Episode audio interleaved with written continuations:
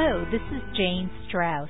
Welcome to my Dear Jane podcast, where I respond to questions asked by you, my listeners and clients.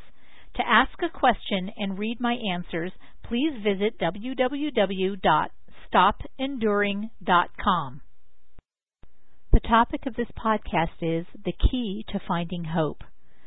This was a busy day, I'm sure you understand.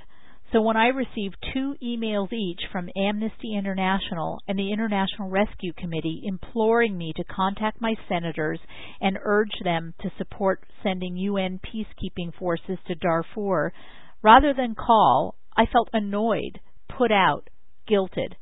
And then I thought for a moment, here are millions of people suffering unspeakable horrors, and this is a cause I've supported and spoken publicly about, and I'm annoyed?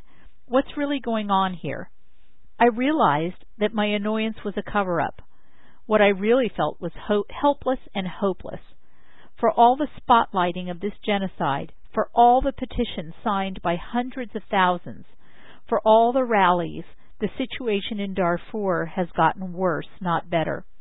What I was really thinking was, what difference will two more phone calls make, especially to senators who probably already support increasing aid to the Darfur region?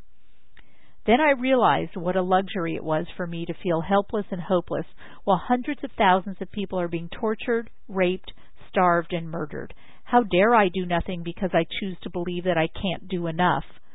I've spent today forgiving myself for wallowing in hopelessness. The day's not over and I'm not done yet.